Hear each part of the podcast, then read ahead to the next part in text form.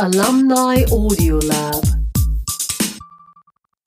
I am Doris Obrecht, and you are listening to Alumni Audio Lab, a bi monthly podcast from the OEAD. This is Austria's agency for education and internationalization. In these podcasts, I talk with alumni of OEAD who have all studied or done research in Austria. We talk about their life, research, their background, and sometimes also about current events and developments. Today, I have the honor of speaking to Ismail Temitayo Badamosi. He's a biomedical scientist with a master's degree in human anatomy from the University of Ilorin in Nigeria. He is currently working on his PhD at the Nencki Institute of Experimental Biology, which is part of the Polish Academy of Sciences in Warsaw. In 2020, Ismail was situated at the Medical University of Vienna. He was a holder of the Ernst Mach Scholarship of the OEAD. His focus lies on neurodegenerational research and on Alzheimer's disease in particular. Ismail Badamosi, I'm very happy that you're virtually participating in this podcast today. Welcome to the Alumni Audio Lab. Oh, thank you very much, Doris. Um, very happy to be here. Thanks for having me. Ismail, you are on your way to make a career for yourself in science. When did you decide to become a scientist? The decision, you know, it's hard to say, but then it's just like um, it dawned on me fully by the time I joined the graduate school of the University of Ilorin to obtain my master's in anatomy. Then I developed this flair for the field of neuroscience. So from there on, I decided actively that I want to pursue this career fully and get something real nice out of it. You are originally from Nigeria, now living in Poland. In between, Yes. you've been to Austria. What is your background? Was it easy for you to enter university? Was it, what's your personal story? Okay. All right. So I'll, I'll try to give the story as short as possible. It's quite an interesting one. So I hail from the southwestern part of Nigeria, from a family of five. I'm the first child. I have two younger sisters, my mom and dad, so just five of us like that growing up. So the story about my upbringing in terms of my career is that my dad had this idea that he wants me to become a medical doctor while I was growing up, but then for some reason it's not a career path I had wanted. So for that we we were at loggerheads with each other for a very good part of my upbringing because he wanted me to study this medicine and become a medical doctor. I never wanted it. So he, he tried his best to get me on that path. And at every chance I had to go to medical school, I kind of sabotaged it deliberately. So that put me on the not so good book of my dad, being the like only male child you know, I wasn't exactly doing him the pride he would have wanted while growing up. But then, after I obtained my master's degree and I began my PhD, and I was on the path to becoming a doctor, of course, not a medical doctor, but at least a doctor, I think the whole story changed with my dad. You know, he somehow came to terms with the fact that I wasn't going to be a medical doctor, but I was on the path to doing something really great in science and he accepted this eventually and somehow he told me how proud he is of me eventually choosing this field I have chosen. So I obtained my master's in human anatomy at the University of Ilorin, where I began my uh, research uh, activities, primarily studying um, nicotine addiction. So then what I did was to try to see how to curb the effect of nicotine addiction using nicotine in addition to plant substances that have very good advantages in the human body. So that was how I really launched into my research career as a scientist. So after I finished my master's, I joined the department where I had obtained my master's from as a research assistant, and I continued to work with two different research groups on neurodegeneration, and we worked on uh, modeling Alzheimer's disease and trying to treat this disease with plants that are very indigenous to us in Nigeria. You decided to leave Nigeria one day when to go to Europe, to head for Europe for yeah. research reason, reasons or studying reasons. When and why did you decide that? The decision became fully formed in 2018. You know, Nigeria is a very beautiful place, and despite all of that, we have um, certain challenges. The environment is not fully equipped with the technicality that will allow a young researcher like me to learn or to acquire the required skills to match up with people that are doing science in the Western world or in Europe here. So after I realized that this is the path I want to follow, I understand that the only way to get the skills that are required for me to excel in this field of mine is to leave Nigeria, to leave Africa, to go to somewhere like Europe where I am today studying. Was Austria your first choice? Not really. Uh, it was uh, Austria is one of the many choices I had in mind.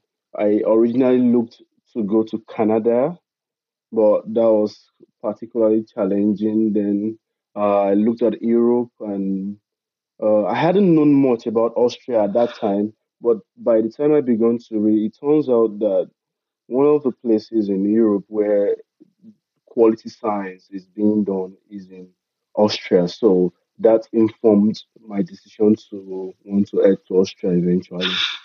You made it. You came to Vienna. Was yeah. was this your first long stay abroad in Vienna? Yes, yes, yes. It was my first long stay outside of Nigeria. Yes. And how did you experience your time here? It was a mix of everything. A roller coaster of events in 2020, given the advent of the coronavirus but in the midst of all that, yeah, I really enjoyed my stay in Vienna because Vienna kind of lived up to the reputation that it had claimed before I came into Vienna, being one of the most livable places in the world. Yes, I saw that firsthand and I experienced it.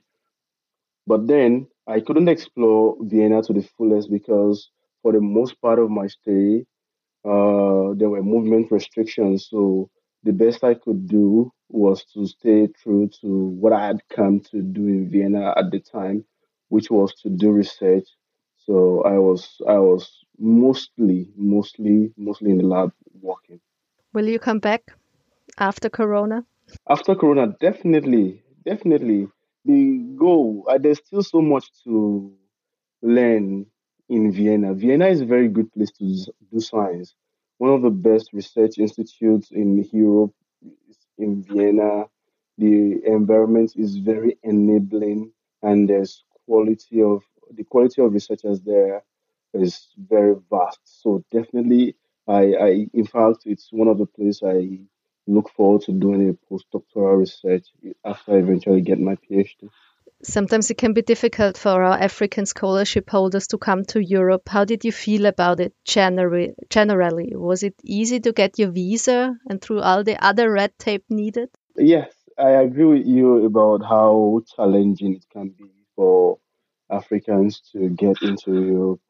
You know, it's more like a story again for me because when I originally applied to come to Vienna, the friend that had told me about the scholarship scheme, that's the OEAD and SMAC that I used to get into Vienna, he, he was so sure that I wasn't gonna get the scholarship on my first application. But irrespective of uh, what he said, I put in my best application, and at the end of the day, I got it after my first application. So it was quite challenging. What was really difficult was not getting the scholarship, but the processing that I had to go through to get uh, my documents validated and eventually get a visa to leave Nigeria to come to Vienna. That, was, that took some time and was quite challenging and, you know, uh, expensive for someone in my category at that time. How long did it take you to finish all the document validation and everything? Okay, so I, I got this scholarship notification in August. So after I did that, I had to start processing my paper. After co- contacting my PA and discussing with the OEAD via mail uh, at that time and the embassy, the Austrian embassy in Nigeria, it turns out that I I would need at least six months to get everything working fully. So I got the scholarship in August. I was able to head to Austria in January of 2020. At the moment, you're working on your PhD thesis at the Nencki Institute, as I said, in, in Warsaw, in Poland. What is your thesis about? You already told us a little bit about what you did in Nigeria back. What is your current research about?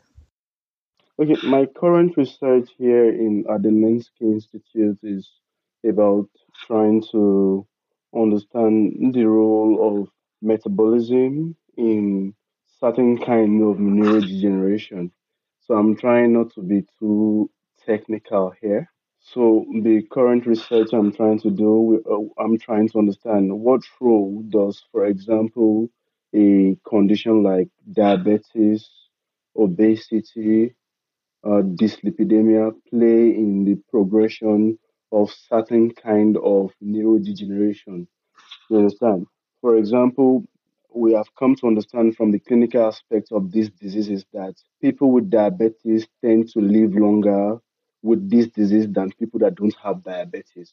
So it begs the question what does someone who is suffering from diabetes at the same time suffering from this disease what does the person, what advantage is the person having, or what advantage is diabetes in the person conferring over someone who is not diabetic but also having the same neurodegenerative disease? Diabetes is a metabolic condition. So I'm trying to look at what diabetes or metabolism is doing in the pathogenesis of this disease. It's not a new field really, but the what's germane here is the fact that I'm using a model system that has never been used before to study this disease. So what, what I'm trying to do is to make brain in a dish, to study this brain in the lab inside a dish, and try to create conditions that mimic diabetes and see what changes or how it affects it and try to, you know, see the aspect of each of the disease that is very relevant to the progression of the disease. You just, as, as you've been to Austria in September, so you're just at the beginning of your PhD, I assume you prepared the path for this research with your research on Alzheimer. You sent me some stuff before. Let's talk about this uh, research. Before I came to Vienna, I'd been on a research uh, expenditure with different research groups. So what I had been doing, I started with uh, nicotine addiction, and I tried to work on that, and you know, look at the roles of nicotine in managing these uh, withdrawal symptoms in people that are trying to quit smoking. So one of the ways to manage the withdrawal symptoms is to give nicotine to these people.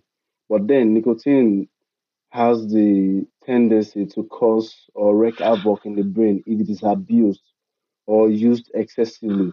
So what I tried to do at that time was to combine nicotine with a known plant that has an array of therapeutic advantages. And it turns out that this plant in question, which is moringa, was able to counterbalance the neurotoxic tendencies of nicotine in these uh, experimental animals while allowing nicotine to elicit its protective function. So that then opened another research question for me because it turns if nicotine, because nicotine also has an array of other functions in the central nervous system, for example, neuromodulation, uh, neurotransmission, to mention a few. And these advantages that it can confer can be exploited in Alzheimer's disease. So I try to work on Alzheimer's disease, create a model of this disease in animals, then try to treat the animals with nicotine in addition to a very potent antioxidant, which was ascorbic acid. And my findings were quite interesting. It turns out that combining these two different substances has very uh, good therapeutic advantages in this experimental model that I used. What is happening in the brain exactly when someone has Alzheimer's? Okay, um, Alzheimer's is a very, very um, terrible disease. It's a problem of losing the fundamental units of the central nervous system of the brain, which are neurons. So what's happening in Alzheimer's disease is these neurons that constitute the brain are dying. They are dying in a very unique way, such that a certain area of the brain lose more neurons than the other. And the area of the brain that are losing these neurons have very important function in things like memory, cognition, to mention a few. So when these neurons die in this brain area called neurodegeneration, then the patient that is suffering from this disease presents with symptoms like memory loss. If you're going to make a, a, list of things you want, so you want, one of the things you least want at the very bottom of the list is going to be Alzheimer's disease. Nobody should ever have to suffer from such a disease. It is very, very devastating because people that suffer from this disease not only forget people around them, they even forget about themselves. They are unable to identify their loved ones, their family, and this disease is common and it's not getting any better. And as it as, as we speak now, there is no known cure for the disease. So it's very serious. So what neuroscientists like myself and other people around the world are trying to do is to understand what's going on in the brain of this patient at a subcellular level and try to see if we can slow the progression or halt the progression or even reverse the process at large. Where does your I, I don't know if fascination is the right word, your interest in the cure of Alzheimer's come from? What has sparked your desire to that? Do you have a personal background here? Yes, yes, yes. My grandma, when I was growing up, one of the one of the very people that I was very fond of was my grandma. She grew really old. I would have said she lived a very good life until a very old age where she began to elicit some of these symptoms of this disease. You know, and at that time, you know, my family, I won't say we can afford to the hospital care for this kind of person that is suffering from this disease. So she was at home with us and we are trying to manage her from home. This kind of sparked interest in this field that I am today. Which treatments are common for Alzheimer's patients or, the, or were common in the last decades? Uh, many of the treatments for Alzheimer's disease are mostly symptomatic. For example, the symptom of Alzheimer's, for example, is loss of memory because of problem with um, cognition or sorry neurotransmission. So an example of drug that is being used to manage that is rivastigmine. So what rivastigmine does is to boost neurotransmission in the brain to enable uh, memory formation or cognition. So most of them are just symptomatic drugs that enable this patient to deal with the symptoms, not the disease at large. Uh, you said it before. You're one of the substances you are working with, or you were working with in this research group. Group uh, is nicotine. In my mind, yeah. nicotine was always something really bad. At least that is yeah. how I grew up. Uh, stay away from cigarettes. Nicotine is bad. Yes, yes, how does one come yes. up with the idea of using such a toxic substance for healing someone okay. or something. okay, okay.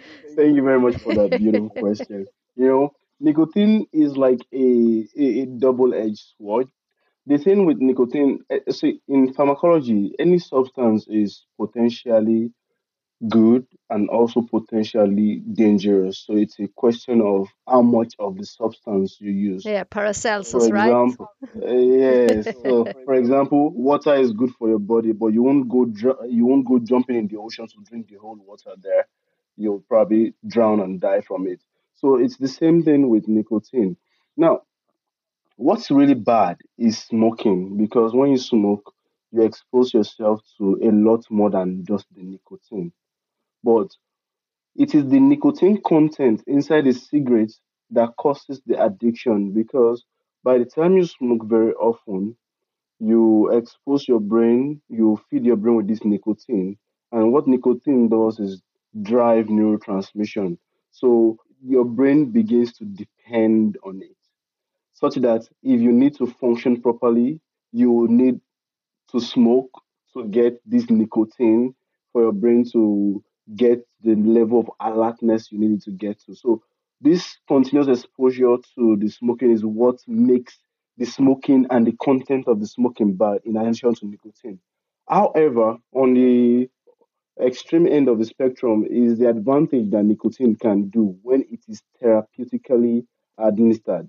So, because nicotine is an allosteric modulator of certain receptor in the brain, it means it can drive, when properly used, it can drive neurotransmission. So that was the idea really for me because when I when I looked into literature, there's ton of literature saying nicotine is bad. There's ton of literature saying nicotine is good. So I conducted my own study, trying to stay within the therapeutic range of nicotine, and I found that it can elicit certain uh, nootropic properties that allows for memory enhancement. So it has those advantages when you give it in a therapeutic range. But when it becomes excessive or it becomes abused, then it's bad. Are you still working on this topic or in contact with the research group who's working on that? Yes, yes, very, very much actively working on it. Mm-hmm. Yes. And what is now done with these findings from your research? The findings we have now is that a combination of nicotine and ascorbic acid does well to mitigate some of the neuropathologies that we observe in the model of animals we use to mimic Alzheimer's disease. So what we have been able to, what we are doing now, we are trying to write the publication from this work to make it available to the science community at large and try to follow it up more to see the subcellular mechanisms that may drive the therapeutic advantage of combining nicotine and ascorbic acid as a therapeutic regimen in experimental animals. So it's still a long shot. There are still so many questions to be answered. So what we have done is done basic research to answer some basic questions, but then we need to do some more advanced research to answer some molecular questions to see what nicotine and ascorbic acid is doing in the brain of animals that may be suffering from this disease. You're not only working with nicotine, you said it, but you're also exploring the effects of plants products. You were talking about moringa before, which is a plant which is common in Nigeria, as far as I know, and with lemongrass. I forgot the Latin yeah. name. I'm sorry. yes, yes, what, yes. What what makes it your Cymbopogon citratus. Yeah, right. What what what makes you interested in the application of medical plants? What has made it uh, motivated this interest in you? Nigeria is a very fertile place rich in plants and natural resources. Of course, one of my interests in science is drug discovery. So, what I've done over time is to look at different plants that have been used locally as herbs or for treatment of um, diseases locally by traditionalists and try to see how these plants have this therapeutic advantage. So, some of the plants I've worked with, for example, like you have mentioned, is the lemongrass, and now is moringa, and now is kolaviron that is gotten from bitter kola. So these are, these are things that are very indigenous to us.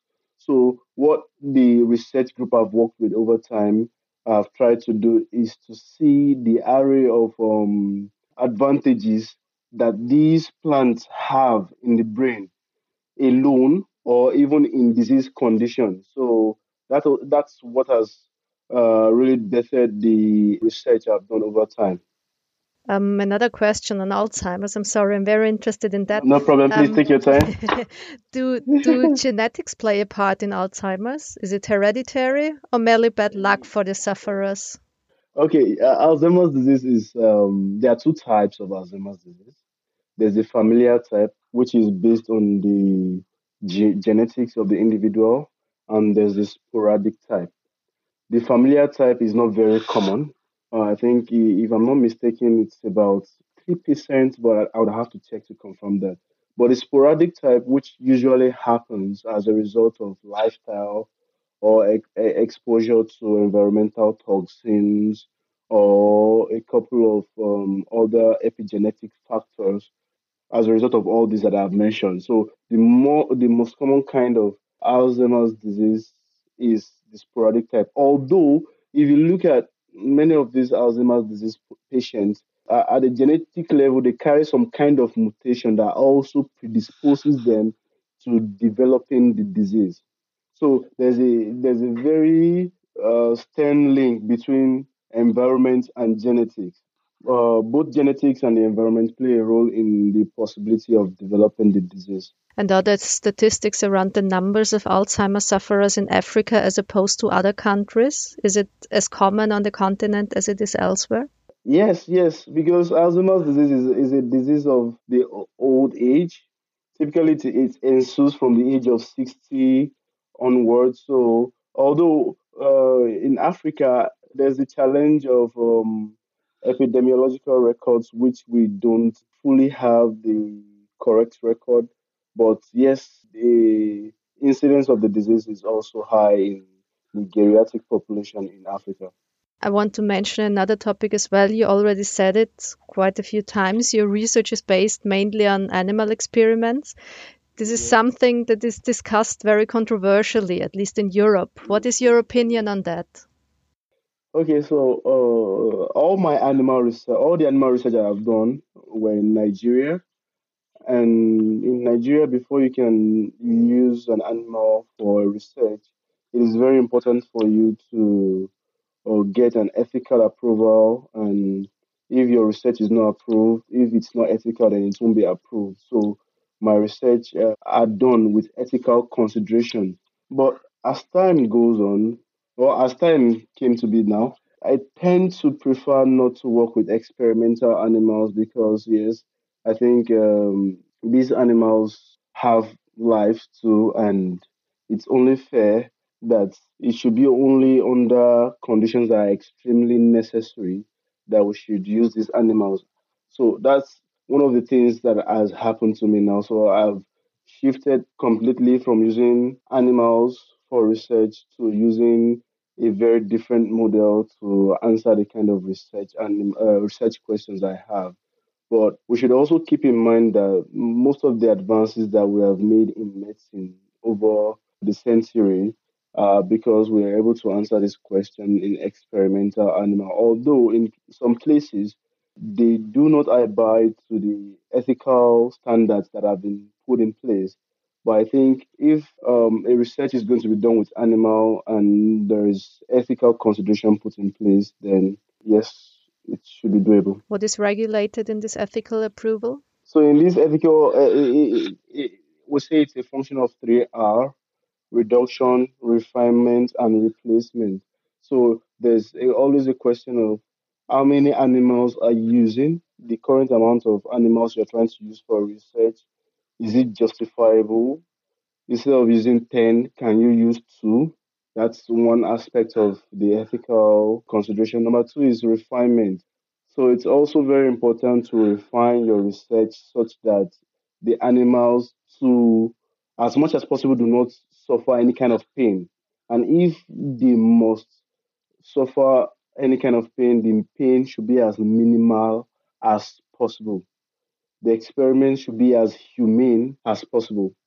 Then number three, uh, reduction, refinement, and replacement. So there's also the question of can you do your experiments without using these animals?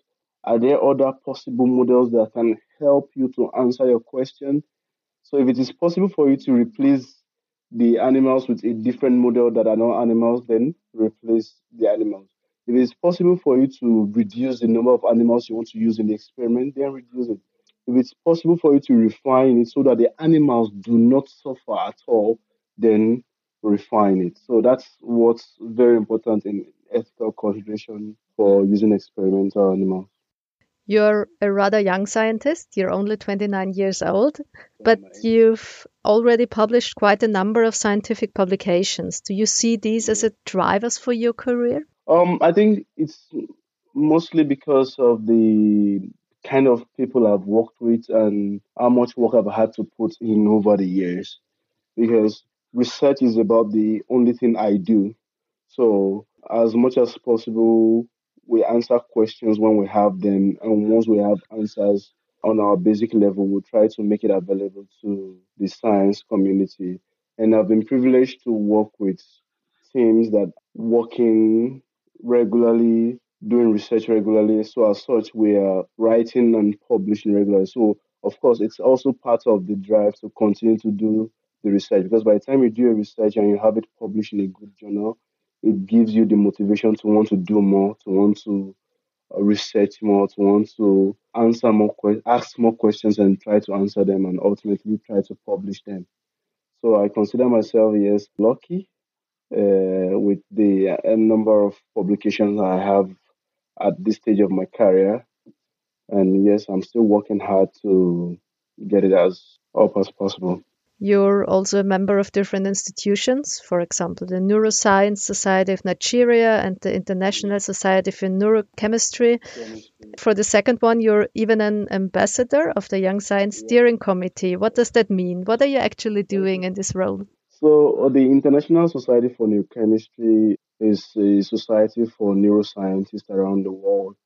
On the Young Scientific Steering Committee, what we try to do there is to make this society known to the world, number one. Then, number two, preach neuroscience to the world at large, too. So, I'm representing this neuroscience society in my own niche. I was in Nigeria before I went to Vienna, then now in Poland. So, wherever I find myself, I talk about neurochemistry, I talk about neuroscience, and I also try to uh, be a representative for this society, talking about what the society has to do. And very importantly, what I have tried to do in my position is to try to motivate younger ones like myself or people that are younger than me to do science, to guide those that are interested in doing science on how to do science, to put them on the path that would help them to launch their research career and also let avail them the various opportunities that are there for them to explore to attain the heights they intend to. So the International Society for Neurochemistry is a society that takes care of uh, members and provides for uh, members in terms of financial support, research support, um, travel support. So if you want to go for, for example, a conference out of your continent and you need money to go for such a conference, the so society provides grants for such um, occasion. In addition to a lot of other grants that are available in the International Society for Neurochemistry. Are you orienting your research and experience towards practical use in Nigeria in the future, or do you want to stay abroad? The the goal is to ultimately get to the height where I can go back home, have a lab of my own, do a research of my own, and very importantly, use the abundance of resources that we have locally to my advantage as a neuroscientist. I believe there's so much to learn locally. There is so much to um, explore locally, but then there is need for experience. So what I'm trying to do now is to gather this experience, at least for the next decade or so, travel to different countries, learn different techniques, meet uh, different collaborators, and ultimately return to Nigeria and establish something that would allow researchers that are as young as me to oh, to do science and experience science the way I've been able to experience science in advanced countries. You said it before, Nigeria is a beautiful country, but Nigeria is also a difficult country, politically speaking. As in the Austrian media, we read a lot about the rebel action in the north of Nigeria. How would you how would you describe the situation in the city of Ilorin, where you attended university? Ilorin is a north central state, and it's um, compared to the northern part, it's very peaceful and this rebel act or um, insurgents that uh, you usually hear of in the north is mostly in the northern part of the country. But once you come to the north central, to the southwestern region, uh, you hardly hear of things like this. So it doesn't affect our day to day Um, activity. Although it's worrisome that something like this is happening up north. So we are hoping that at some point it comes to a definite end. The government is working hard to curb this insurgency, and I think over time it has reduced a little bit. It's just a matter of time, yes. But in Ilorin, Ilorin is a very peaceful place, very serene environment to live, to study, to do business, yes. Ahead of this recording, you wrote me an email and revealed to me that you are a rather good cook, that you have ambitions to become a world class chef in the foreseeable future, which I know will be a pleasant diversion for our listeners. What, what makes yes. you so passionate about cooking? Okay. All right. So, um, I like food. Me too. like I like yeah, I like I like good food and I like to taste different things. What I'm saying is just give my tongue different experiences. You know, this is I see a food, I try to taste it. Is it nice? What's inside? How was it made? So this kind of curiosity that I have is what has geared my interest in cooking. I like to eat different things. I like to cook different things. I like to meet different culture to see when I when I go to a place the first time, what I want to know is what kind of food they have here, and what's unique about this food, and why are they so crazy about it. So it's one of the things I do. But generally, it's because I like food and I like to cook. Yeah. What do you say about Austrian food? Wow, yeah. Austrian food. Uh, did you have the possibility to taste it as all the, the restaurants uh, were closed? Yes, so... yes, yes. You know, you know, back in January when I had just got into um, Austria before the lockdown, yes, I had the opportunity to taste quite a few, not so much. But one of my favorite back in, when I was in Vienna at that time was is it how you call it now? Schnitzel? Schnitzel, yes. yeah, Schnitzel, the Vienna Schnitzel. Yeah, it's one of my favorite dishes. The chicken schnitzel, the fish schnitzel. I mean, it's very nice how you guys uh, flatten out each of these protein and make them into something so delicious like that. At some point too, I was able to f- visit a few restaurants. I can't remember the names of the food now, but there were definitely a lot of cuisines to try out in Vienna. And yes, there's good good food in Vienna. It's, it's nice to really hear. Food, yeah. uh, did did your parents or grandparents introduce you to food, good food, and the making of it in your childhood?